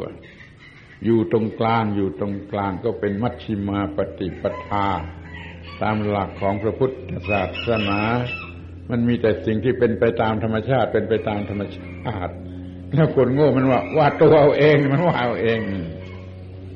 แล้วมันก็จำเป็นที่ว่าเราจะต้องพูดกันภาษานี่พูดกันภาษาในโลกมันต้องพูดมีตัวดิตัวคนนั่นตัวคนนี่นายกนายขอนายงอมันมีตัวไปหมดแต่คอยรู้ไอ้ตัวที่ว่าตัวนั้นมันไม่ใช่ตัวมันโง่เอาว่าตัวเลิกความเห็นว่ามีตัวแล้วมันก็ไม่เห็นแก่ตัวแล้วปัญหามันก็หมดมันไม่เกิดกิเลสใดๆมันไม่เกิดความรักหลงรักในสิ่งใดไม่เกิดความโกรธในสิ่งใดไม่มีความเกลียดในสิ่งใดไม่มีความกลัวในสิ่งใดไม่วิตกกังวลในสิ่งใดไม่อาลัยอาวรณ์ในสิ่งใดไม่ตื่นเต้นหลงไหลในสิ่งใดไม่อิจฉาริษยาใครไม่หวงไม่หึงไม่อะไรหมดนี่คือความสงบเย็นเย็นตามแบบของพระนิพพานเย็นอกเย็นใจอย่างยิ่งไม่มีความร้อนเลยเพราะว่ามันมีธรรมะคือมีความถูกต้องตามกฎของธรรมชาติซึ่งเป็นสิ่งสูงสุดไม่มีอะไรจะสูงสุดเท่ากับกฎของธรรมชาติพวกหนึ่งเขาเรียกพระเป็นเจ้าเขาเรียกกฎของธรรมชาติว่าพระเป็นเจ้าก็ได้เหมือนกันแต่ในพุทธศาสนาไม่ได้เรียกว่าพระเป็นเจ้าเรียกว่าสัจจะกฎความจริงของธรรมชาติที่เราจะต้องรู้จักและเราจะต้องประพฤติปฏิบัติให้ถูกต้องตามกฎนั้นๆเราจะเลิกนรกกันหมดเราจะสร้างสวรรค์กันมาเต็มไปหมดปฏิบัติหน้าที่ถูกต้องพอใจไม่ว่าที่ไหนมีแต่ความถูกต้องพอใจมองดูตัวเองเมื่อไรก็ยกมือไหว้ตัวเองได้เมื่อนั้นใครเป็นบ้างใครมองดูตัวเอง แล้วยกมือไหว้ตัวเองได้เมื่อนั้นใครเป็นบ้างมันจะมีแต่ว่าพอมองดูตัวเองแล้วมันเกลียดน้ำหน้าโกหกหลอกลวงไม่มีความผาสุกมันไหว้ตัวเองไม่ลง จะมันมีความถูกต้องพอใจแล้วก็มันก็ยกมือไหว้ตัวเองได้ไม่ว่าที่ไหนไม่ว่าเวลาไรพอมองดูตัวเองแล้วยกมือไหว้ตัวเองได้ทันทีเพราะมันมีแต่ความดีความถูกต้องแล้วมันเป็นสิ่งประเสริฐอยู่ในนั้นเป็นการปกครองที่ไม่ต้องมีการปกครองมีแต่ความเป็นไปในทางความสุขความงามความเจริญโดยส่วนเดียวนี่คือผลของการมีธรรมะสงบเย็นทุกคนแล้วเป็นประโยชน์แก่กันแก่ทุกคนนี่คือผลของธรรมะสรุปความว่าไม่มีปัญหาใดๆเหลืออยู่แล้วมันก็อาจจะมีปัญหาสำหรับคนโง่คือคนโง่ไม่ชอบความสงบอาตมาพูดอย่างนี้ไม่ใช่ว่าแกล้งด่าหรือแกล้งประชดนะว่าคนโง่มันไม่ชอบความสงบคนโง่มันชอบความเป็นบวกหรือความเป็นลบ คนโง่มันชอบดีใจเสียใจชอบหัวเราะชอบร้องไห้มันชอบอยู่เป็นคู่ตรงกันข้ามเสมอมันไม่ชอบความสงบหรือไม่มันจะเลือกเอาข้างเดียวเลือกข้างเดียวมันก็ไม่ใช่ความสงบคุณคิดดูดีสิดีใจกับเสียใจเนี่ยดีใจกับเสียใจเนี่ยทุกคนมันเลือกเอาข้างดีใจดีใจดีใจแต่ว่าดีใจดีใจมันก็นอนไม่ค่อยหลับมันกินข้าวไม่ลงเหมือนกันนะถ้ามันดีใจมากเกินไปมันกินข้าวไม่ลงนอนไม่หลับเหมือนกับเสียใจอย่าดีใจและอย่าเสียใจนั่นแหละคือความถูกต้องมันอยู่เหนือความดีใจเหนือความเสียใจมันไม่ต้องหัวเราะมันไม่ต้องร้องไห้ร้องไห้นี่มันไม่ไหวแต่หัวเราะก็ลองดูหัวเราะ3 ชั่วโมงมันก็ตายมันไม่ต้องหัวเราะมันไม่ต้องร้องไห้ที่นี่ให้มันลึกซึ้งยิ่งขึ้นไปอีกก็อย่าเอากับมันเลยความสุขกับความทุกข์อย่าเอากับมันเลยความทุกข์มันก็ยุ่งไปตามแบบความทุกข์ในความสุขมันก็ยุ่งไปตามแบบความสุขมันมียุ่งมันไม่ใช่พักผ่อนหรอกความสุขมหาเศรษฐีมันยังฆ่าตัวตายเพราะความสุขมันก็ยุ่งไปตามแบบความสุขเอาพูดให้น่าสนใจอีกก็ว่าบาปหรือบุญก็ตามไม่ใช่ความสงบ